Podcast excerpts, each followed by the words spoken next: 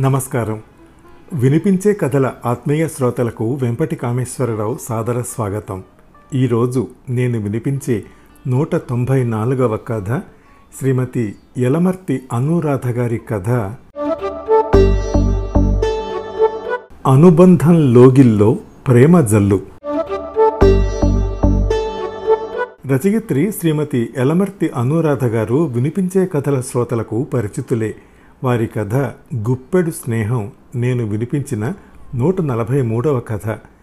రచయిత్రి గత నాలుగు దశాబ్దాలకు పైగా సాహిత్య సేవలో ఉన్నారు. రెండు వందలకు పైగా కథలు ఐదు వందలకు పైగా కవితలు వ్యాసాలు రెండు నవలలు వారి కలం నుండి జాలువారాయి. వివిధ పత్రికలు ఆకాశవాణి దూరదర్శన్లలో వారి అనేకానేక అనేక కథలు కవితలు వ్యాసాలు నాటికలు ప్రచురితమయ్యాయి ప్రసారమయ్యాయి. రాష్ట్ర స్థాయిలో ప్రభుత్వం ద్వారా ఉత్తమ సాహితీ అవార్డును నాటి ముఖ్యమంత్రి శ్రీ నారా చంద్రబాబు నాయుడు గారి చేతుల మీదుగా అందుకున్నారు. గుర్రం జాషువా వాకాటి పాండురంగారావు దాశరథి రంగాచార్య రావూరి భరద్వాజ అవార్డు వంటి యాభైకి పైగా అవార్డులు వారు స్వీకరించారు. ప్రభుత్వ ఉగాది పురస్కారంతో పాటు వివిధ సంస్థల నుండి దాదాపు నలభై పురస్కారాలు అందుకున్నారు. ప్రత్యేక అతిథిగా తానా వారి నుండి ఆహ్వానం అందుకున్నారు. ప్రపంచ తెలుగు మహాసభల సందర్భంగా ఉభయ తెలుగు రాష్ట్రాల ఆహ్వానాలు అందుకున్నారు. సాహితీ జ్యోతిరత్న జాతీయ అవార్డును వారు స్వీకరించారు. పలు సభలకు ముఖ్య అతిథిగా నిండుదనం తెచ్చారు. పలు కవి సమ్మేళనాలను నిర్వహించారు పాల్గొన్నారు. వివిధ పత్రికల్లో పలు శీర్షికలు నిర్వహిస్తున్నారు. Telugu book of records book of state records Bharat book of records Andhra book of రికార్డ్స్లలో స్థానం పొందారు. పలు సేవా సంస్థల ద్వారా సమాజ సేవలో చురుగ్గా ఉన్నారు. వారి కథ అనుబంధం లోగిల్లో ప్రేమజల్లు వినే ముందు ఆ కథ గురించి రచయిత్రి మాటల్లో విందాం. అందరికీ నమస్కారం. నవ్య ఎన్కే మిశ్రా సంయుక్తంగా నిర్వహించిన కథల పోటీలో ఈ నా కథ అనుబంధం లోగిల్లో ప్రేమజల్లు ఉత్తమ కథగా ఎన్నిక కాబడింది రెండు వేల రూపాయల బహుమతి కూడా అందుకుంది. బహుమతి అందుకుందని కాదు కానీ ఈ కథ నాకు చాలా ఇష్టం. ఎందుకంటే పిల్లల్ని పెద్దవాళ్ళందరూ చాలా ప్రేమగా అపురూపంగా పెంచుతారు. కానీ అదే పెద్దలు వృద్ధాప్యంలోకి వచ్చినప్పుడు పిల్లలు మాత్రం సరిగ్గా చూసుకోవటం లేదు. ఎందుకని?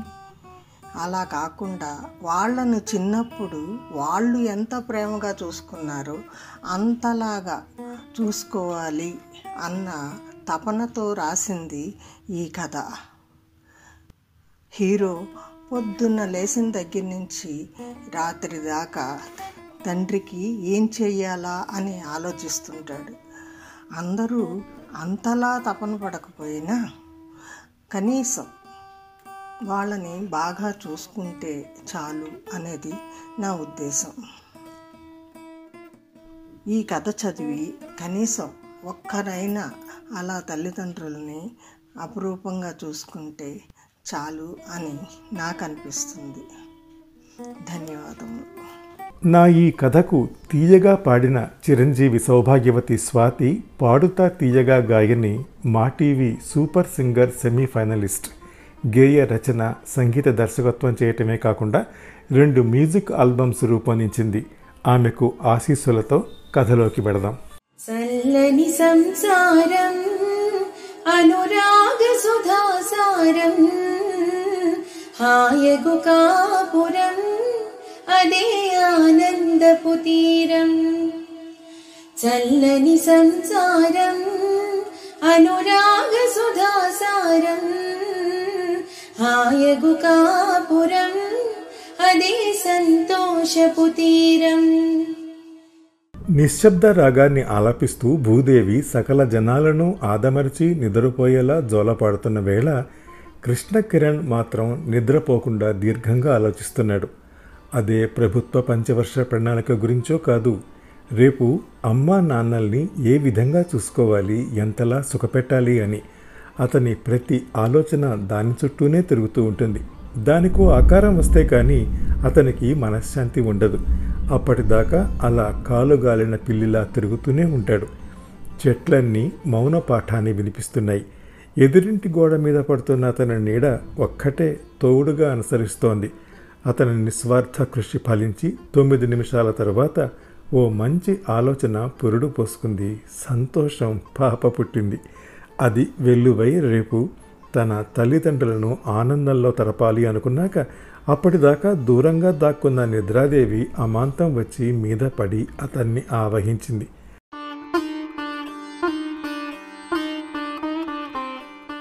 అమ్మా నాన్న ఈరోజు మనం సిరిపురం వెడుతున్నాం. నిజమా? వాళ్ళిద్దరి కళ్ళల్లో అంతులేని కాంతులు. తొందరగా రెడీ అవ్వండి. ఆలస్యం చేస్తే ఊరుకునేది లేదు. తండ్రి పిల్లలకు చెప్పినట్టు చెప్పి ఇద్దరకు ముద్దు ఇచ్చి వెళ్ళాడు. ఎందుకు ఆలస్యం చేస్తాం అన్నట్టు తల్లి తండ్రి పోటీ పడుతూ గబగబా లేచి దుప్పట్లు మడతబెట్టబోయారు ఆ పని మీకెందుకు? నేను చూస్తానుగా. మీరు వెళ్ళి తయారవ్వండి. ఎప్పుడు వచ్చిందో కోడలు కారుణ్య కళ్ళ ముందు ప్రత్యక్షమైంది.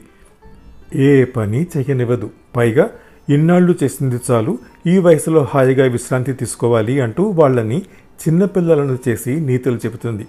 అందుకే చిన్నతనంలో తాను ఏదైనా పని చెప్పినప్పుడు కామ్గా చేసేస్తా అన్నట్టు నోటి మీద వేలు వేసుకుని కృష్ణ తమకు సౌజ్ఞ చేసి ఆ పని చేసేవాడు. అది గుర్తు వచ్చి నవ్వుకుంటూ బయటకు నడిచారు. కొడుకు కోడలి ఆప్యాయతతో అనునిత్యం సుప్రభాతం పాడే అదృష్టం నూటికో కోటికో ఏ ఒక్కరికో దక్కుతుంది. అది భగవంతుడు తన సొంతం చేసినందుకు ఆయనకు ధన్యవాదాలు తెలియజేస్తూ ఆయనను అనుసరించింది ఆమె. ఎనిమిది గంటలకు అలారం కొట్టింది. టిఫిన్ తిని హాల్లో పడక్ కుర్చీలో కూర్చుని పేపర్ చదువుకుంటున్న తండ్రి చెంత చేరి నాన్న ఇదిగో మీ షుగర్ టాబ్లెట్ అన్నాడు. పేపర్ పక్కన పెట్టి ఆయన మందు బిళ్ళను తీసుకోగానే ఎడమ చేతుల్లో ఉన్న మంచినీళ్ళ గ్లాసును కుడి చేతిలోకి తీసుకుని ఆయనకు అందించాడు. పక్కింట్లోంచి పరశురామయ్య గొంతు. నాకు ఉన్నారు కొడుకులు. చంపడానికి మందులు ఇస్తారు కానీ బతకడానికి మంచి నీళ్ళు కూడా పోయారు. పక్కింటి కృష్ణను చూసి బుద్ధి తెచ్చుకోండిరా. అంటే "ఆ, పెద్ద చెప్పచ్చావులే. నోరబస కూర్చో. అని దబాయిస్తూ ఏదో బిరుదు ఇచ్చినంత ఆనందపడిపోతారు. ఎవరికెంత రాసి పెడితే అంతే. ఇలా సర్దుకుపోవటం అలవాటు చేసేసుకున్నాడు. తప్పదుగా మరి. అమ్మా బీపీ టాబ్లెట్. నేను వేసుకుంటాను కదరా. కాళ్ళు చేతులు ఆడుతున్నంతసేపు మా పని మమ్మల్ని చేసుకోనివరా. మరి చిన్నప్పుడు నేను ఆ పని చేయలేనా? మీరెందుకు చేసేవారు? అమాయకంగా ముఖం పెట్టి అడిగాడు. అదా చిన్నతనం కదా. ఆ చేతులు ఈ చేతులతో తీసి వేసుకుంటే లేని రోగం వస్తుందని భయం. ఇప్పుడు మీరు నాకు అంతేనమ్మా. ఒక టాబ్లెట్కి ఒక టాబ్లెట్ వేసుకున్నా అది తీసుకుంటుంటే జారి కింద పడినా మర్చిపోయినా ఇలాంటివి ఎన్నో చెప్పగలను. సరేలేరా. కింద కూర్చుని అమ్మబడిలో తలపెట్టుకుంటూ అయినా అమ్మ ఆఫీస్కి వెళ్ళేదాకానే కదమ్మా నీకు నేనేం చేసినా? ఆ తర్వాత నేను చెయ్యాలన్నా చేయలేనుగా. పిచ్చి నాన్న అంటూ అతని నుదురు మీద చిన్నగా ముద్దు పెట్టుకుంది. ఇలాంటి చిన్న చిన్న ఆనందాలు వెతుక్కోవడానికి వాడు రెండు గంటల ముందే నిద్రలేస్తాడు. అలాంటివి తెలుసుకుంటేనే ఎంతో హాయిగా ఉంటుంది. తాతయ్య ఈ రోజన్నా మీకంటే ముందు రెడీ అవుదాం అనుకున్నాం ఎప్పుడు మీరే గెలుస్తారు?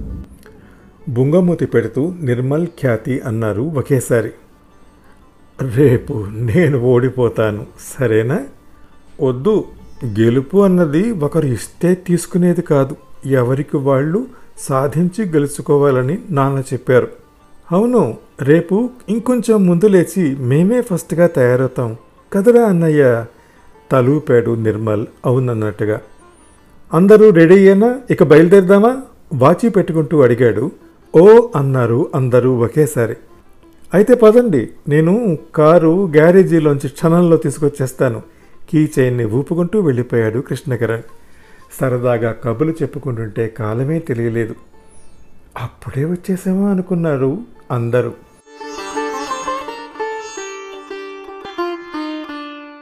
పచ్చటి పొలాల మధ్య ఆ భవనం ప్రశాంతతకు నిలయంలా కనిపిస్తోంది. వివేకానంద్ పరుగు లాంటి నడకతో వచ్చి కౌగలించుకున్నాడు విద్యాసాగర్ని. కళ నిజమా? అంటూ. నిజమేరా బాబు అన్నారాయన నవ్వుతూ. ఈ రోజుల్లో కాస్త సమయం దొరికితే చాలు ఆ ఛానల్ ఈ ఛానల్ అంటూ టీవీ కతుక్కుపోతున్న వారే ఎక్కువ. అందుకే ఎదురు చూపులు అనుభూతులు కరువైపోయాయి. అందుకే కదా నాన్నని తీసుకొచ్చింది ఇక సాయంత్రం దాకా మీ ఇష్టం. అత్తయ్య దగ్గరికి అమ్మ వెళ్ళిపోయినట్టుంది. ప్రాణ స్నేహితురాలు కదా. ఇక మనం ఎవరం కనిపించాం. అప్పుడే మా ఇద్దరి మీద భండాలు వేయటం మొదలెట్టారా? అయినా కృష్ణ నిన్న ఫోన్ చేసి చెప్పొచ్చుగా వస్తున్నామని. ముందే లేచి వంట అంతా చేసుకునేదాన్ని. ఇప్పుడు అందరం కబుర్లు చెప్పుకునేవాళ్ళం అంది విశాల. అందరం కలిసి చేసుకోవచ్చు అంటాననుకున్నావా? అదేం కాదు. కారుణ్య అన్నీ రెడీ చేసి తీసుకొచ్చేసింది. నువ్వేం దిగులు పడకు? హాయిగా అమ్మతో కబుర్లు వేసుకో ఎందుకురా శ్రమ? అంది కారుణ్యను ప్రేమగా చూస్తూ. శ్రమ కాదు మిమ్మల్ని సర్ప్రైజ్ చేద్దామని. అంతకంటే చిలిపిగా సమాధానం ఇచ్చింది అరే విద్య నీతో చదరంగం ఆడి చాలా రోజులైంది. ఒక పట్టు పడదామా? నేరడి అన్నారాయన ఉత్సాహంగా. నేను ఓడిపోతే మళ్ళీ గెలవాలని నువ్వు నువ్వు గెలిస్తే మళ్ళీ నిన్ను ఓడించాలని నేను ఎంత పోటీ పడేవాళ్ళం? అవునరా వివేక అలా గంటలు గంటలు మనకు తెలియకుండానే దొల్లిపోయేవి. వీళ్ళిద్దరూ ఏరి? ఇంకేముంది పెరట్లో దాయాలు ఆడుతూ ఉండి ఉంటారు. ఇద్దరు నవ్వుకున్నారు ఆనందంగా. పిల్లలిద్దరూ తాతయ్యల పక్కన చేరి ఆటను గమనిస్తున్నారు. కారుణ్య కృష్ణ అమ్మకి అత్తయ్యకి జోడీలయ్యారు. కడుపులో ఆత్మారాముడు గోల పెట్టడంతో ఆటలకు స్వస్తి చెప్పి భోజనాలకు ఉపక్రమించారు. కారులోంచి సామాన్లన్నీ తీయటం కృష్ణవంతు చేరవేయటం పిల్లలు సర్దటం కారుణ్య. అప్పటికే ప్లేట్లు గ్లాసులు సర్దేశారు రూప విశాల. అందరి మధ్య కబుర్ల రైళ్ళు పరిగెట్టాయి. విశేషాలు ఊళ్ళై సందడి చేశాయి. అరుపులు చుకుచుకులై కేకలు కూకూలుగా ఆ ప్రదేశమంతా నవ్వుల ప్లాట్ఫారంలా కళ్ళకళ్ళలాడింది సాయంత్రం అవడంతో అందరి ముఖాల్లో దిగులు మేఘాలు కమ్ముకున్నాయి. అలా ఒక రౌండ్ వేశారు తోటలోకి. దూరమగ్గిన మామిడి పళ్ళను చేతితో కోసుకొని కొరికి తిన్నారు. అందులో మజాను ఆస్వాదించారు. తిరుగు ప్రయాణానికి ఉపక్రమించారు. అమ్మా దారిలో నాన్నగారికి రెయిన్ కోటు నీకు స్వెటరు కొనుక్కుందాం గుర్తు చెయ్యి. వచ్చేది వర్షాకాలం ఈసారి అన్నీ ఎక్కువేట. అలాగే లేరా అందావిడ పాతవి ఉన్నాయిగా అన్న మాటను గొంతులోనే మింగేస్తూ. తమ చదువుల కోసం పెళ్ళిళ్ళ కోసం ఉన్న కాస్త సంపాదనను పొదుపుగా ఖర్చు పెట్టుకుంటూ సాదాసీదా జీవితాన్ని గడిపారు. ఇప్పుడైనా తను సంతోషపెట్టాలి. అందుకే వారి ఆనందం కోసం లక్షలు గుమ్మరించడానికి కూడా తను వెనకాడటం లేదు. అందుకే ఇందాక మావయ్యతో రహస్య మంతనాలు కూడా జరిపాడు తండ్రికి తెలియకుండా.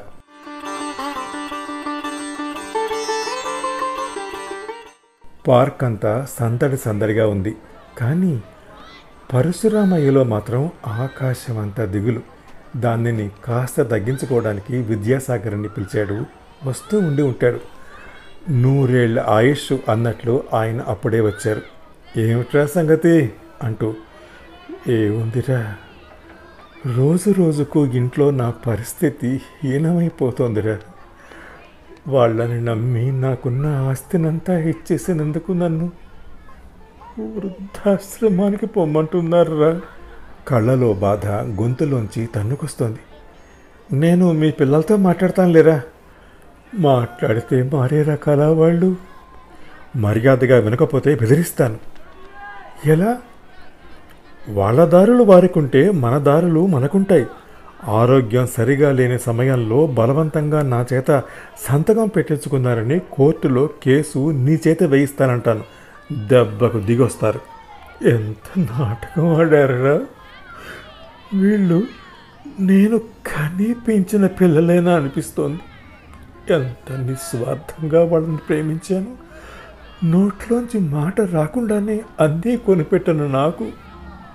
నోటికింత ముద్ద అందివ్వలేకపోతున్నారు. నా సంపాదనే నాకు ఖర్చు పెట్టలేకపోతున్నారు. ఇక వాళ్ళదైతే నన్ను బతుకుండగానే శ్మశానానికి తోలేస్తారేమో. అంతంత మాటలు ఎందుకు లేరా? నేను చూసుకుంటాను నాన్నగా వదిలే. ప్రశాంతంగా ఉండు. ఎక్కడ ప్రశాంతత? అది నా జీవితంలో దొరుకుతుందని నమ్మకమే లేకుండా పోయింది. అలా వైరాగ్యపు మాటలు వద్దు. రేపటిలోగా నీ సమస్యను తేల్చేస్తానని అన్నానుగా. సరే చూద్దాం.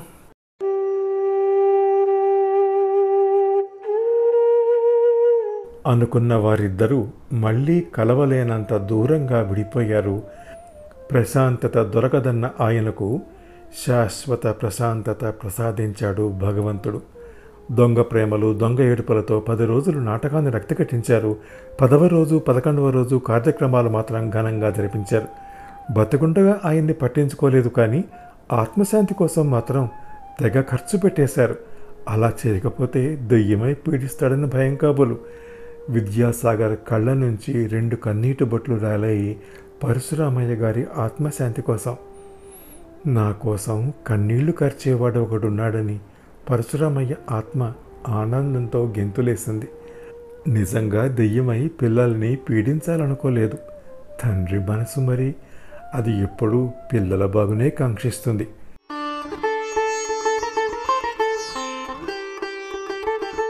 అమ్మా మిమ్మల్ని ఈరోజు ఎక్కడికి తీసుకువెడుతున్నానో తెలుసా? లేదురా ఎవరిదైనా పెళ్ళుందా? పెళ్ళి కాదమ్మా అంతకన్నా గొప్పదే. ఏమిటో నువ్వే చెప్పు. చెప్పను చూపిస్తాను. నీదంతా సస్పెన్సేరా. నాన్నకైనా చెప్పావా? అమ్మో నాన్నగా చెబితే నీకు చెప్పకుండా ఉంటారా? నవ్వుకుంది ఆవిడ లోపల ఈ రోజు ఎక్కడికో అనుకుంటూ వచ్చి కారెక్కారు విద్యాసాగర్. చిన్నప్పుడు వీడిని తనంత ఆనంద పెట్టాడో తెలియదు కానీ వీడు మాత్రం నవ వసంతల్లా రోజుకో సంతోషాన్ని అందిస్తున్నాడు. కారు నిమ్మకూరు వైపు కదిలిపోతోంది. అరే మన ఊరండి? ఆశ్చర్యంగా అంది రూపాదేవి. వాళ్ళిద్దరూ మేనత్త మేనమామ బిడ్డలు. ఒకే స్కూల్లో ఒకే ఇంట్లో పెరిగి పెద్దవారయ్యారు. ఇక అర్థమైపోయింది వీడు తన ఇంటికి తీసుకువెళ్తున్నాడని. కనుమరుగవుతున్న ప్రదేశాలను వాటి జ్ఞాపకాలను నెమరి వేసుకుంటూ కబుర్లలో పడ్డారు. సడన్ బ్రేకుతో కారు ఆగడంతో వాళ్ళ కబుర్లు ఆగాయి.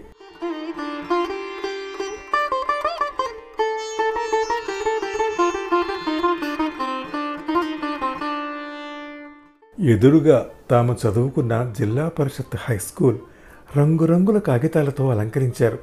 రూపాదేవి అయితే ఇంకా ఆశ్చర్యంలోనే ఉంది. అప్పటిదాకా గుంపులు గుంపులుగా మాట్లాడుకుంటున్న వారంతా కారు ఆగడంతో ఒకరి తర్వాత ఒకరుగా నెమ్మదిగా ఆ జంటను చేరారు. వాళ్ళల్లో కొందరు తమ తోటి టీచర్లు మరికొందరు స్టూడెంట్స్. అందరినీ ఒక్కచోట చూడటం వారిద్దరికీ కనుల పండుగగా ఉంది. ఒక్క సిరిపురం వెళ్ళి స్నేహితునితో గడిపి వస్తేనే ఎంతో ఆనందించాడు. అలాంటిది ఇంతమంది స్నేహితులు ఒక్కసారి వచ్చి ముందు నిలుచుంటే మాటలు కరువవుతున్నాయి. కృష్ణ కిరణ్ ఎక్కడని ఆయన కళ్ళు వెతుకుతున్నాయి. కారును ఒక పక్కగా పెట్టి అప్పుడే లోపలికి వస్తున్నాడు అతను. ఒక్కసారి వెళ్ళి ఆప్యాయంగా అతన్ని కావ్వలించుకొని వెన్ను తట్టారు. కళ్ళతోనే సమాధానమిచ్చాడు కృష్ణ కిరణ్ కబుర్లు ముచ్చట్లు అయ్యాక పది గంటలకు సభ ప్రారంభమైంది. సభ ముఖ్యోద్దేశాన్ని కృష్ణ కిరణ్ తన మాటలలో తెలియపరచడం ప్రారంభించాడు. నా ఆహ్వానాన్ని మన్నించి ఇక్కడికి విచ్చేసిన నాన్నగారి స్నేహితులకు శిష్యులకు వారి వారి కుటుంబాలకు ముందుగా ధన్యవాదాలు తెలుపుతున్నాను. మీ అందరి చిరునామాలను సేకరించడంలో ఎందరో నాకు తోడ్పడ్డారు. వారు ఇక్కడే ఉన్నారు. వారి సహాయానికి నా మనఃపూర్వక కృతజ్ఞతలు. మా అమ్మ నాన్నగారుల పేరిట ఏదైనా మంచి పని చెయ్యమని ఎప్పటి నుంచో ఒక కోరిక నాలో మిగిలిపోయింది. రూపా సాగర్ పేరుతో ఒక ట్రస్టును ఒక కాలేజీని మన ఊళ్ళోనే నిర్మించాలని నిశ్చయించాను. దీంతో ఉన్నత చదువులకు మన ఊరి పిల్లలు వేరే ఊరికి వెళ్ళాల్సిన అవసరం ఉండదు. అలాగే బీదరికం అనాథన అనే భావన ఎవరిలో ఉండకూడదనేది ట్రస్ట్ ఆశయం. ఏ తోడు లేని వారికి మా ట్రస్ట్ అమ్మగా నాన్నగా నిలబడుతుంది. వారికి ఉచిత విద్య వసతి భోజనాలను అందజేస్తుంది. ఈ శుభకార్యానికి మీ అందరి ఆశీస్సులు కావాలి. తనకు చదువు చెప్పిన గురువుగారులను అమ్మా నాన్నగారులు సత్కరిస్తారు. ఆ పైన విందు కార్యక్రమం. అందరూ భోజనం చేసి ఆటపాటలతో పాల్గొని వెళ్ళవలసిందిగా అభ్యర్థిస్తున్నాను.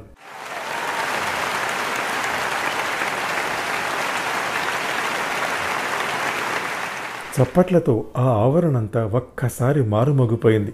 సన్మానాల కార్యక్రమాలు ముగిశాక స్కూలు యాజమాన్యం ఉడతా సాయంగా చిరు సత్కారాన్ని ఆ దంపతులకు అందజేశారు.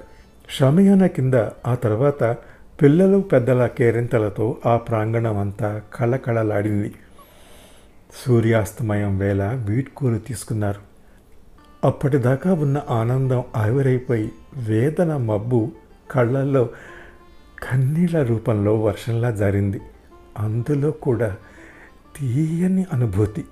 ఆ ఆస్వాదనలో తమని తాము మర్చిపోయిన ఆ దంపతులకు మరో గొప్ప అనుభూతి. కళ్ళెదురుగా వారి అనుబంధాల లోగిలి.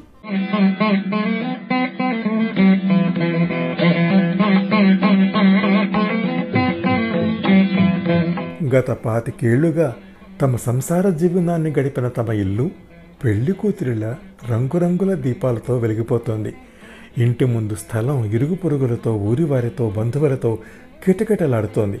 ఆహ్వానించడానికి ఎదురు వస్తున్న కూతురు అల్లుడు పిల్లలు అడుగులో అడుగు వేస్తూ గేటును సమీపించిన ఆ జంటకు షష్ఠి పూర్తి ఆహ్వానం అన్న బ్యానరు స్వాగతం పలికింది. దానికి ఇరువైపులా తామిద్దరి ఫోటోలు.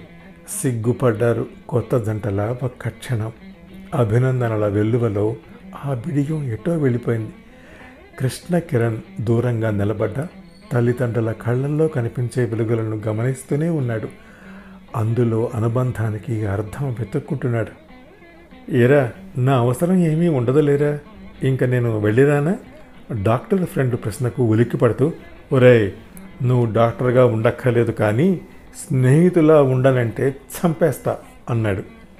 అతని ఆప్యాయతకు చెల్లించిపోయాడు. ఇన్నాళ్ళు ఇతను తన కుటుంబాన్నే ప్రేమిస్తాడనుకున్నాడు. కాదు అతను అందరినీ ప్రేమిస్తాడు. అందరినీ ఆదరిస్తాడు. నిజమే ఇతను ప్రేమైక జీవి. కళ్ళల్లో చిప్పిల్లిన భాష్పాలను చేతి రుమాలతో ఒత్తుకుంటూ కృష్ణ కిరణ్ను కౌగలించుకున్నాడు. సూర్యుడు తన కిరణాలతో జగత్తును వెలుగులో నింపుతాడు. అలాగే కృష్ణ కిరణ్ తన చుట్టూ మానవత్వ కిరణాలను చంద్రుడు వెన్నెలను పరిచినట్టు పరుస్తూనే ఉంటాడు. ఆ వెన్నెలలో కరిగిపోతూ మనము అలా మారాలని ప్రయత్నించటమే మన పని. చల్లని సంసారం అనురాగ సుధాసారం హాయగు కాపురం అదే సంతోషపు తీరం. చల్లని సంసారం అనురాగ సుధాసారం హాయగు కాపురం అదే సంతోషపు తీరం శ్రీమతి ఎలమర్తి అనురాధ గారి కథ నా వినిపించే నూట తొంభై నాలుగవ కథ అనుబంధం లోగిల్లో ప్రేమ జల్లు విన్నారు. ఈ కథను నేను వినిపించే తీరు మీకు నచ్చితే లైక్ చేయండి. మీ కాంటాక్ట్స్కి షేర్ చేయండి. మీ అభిప్రాయాన్ని కామెంట్ రూపంలో నాకు తెలియజేయండి. నా వినిపించే కథల ఛానల్కి సబ్స్క్రైబ్ చేసి మీ ఆదరణ అభిమానం ప్రోత్సాహం అందించండి. తప్పక చేస్తారు కదా. నమస్తే. వినిపించే కథలు ఇవి వినిపించే కథలు వినిపించే కథలు ఇవి వినిపించే కథలు.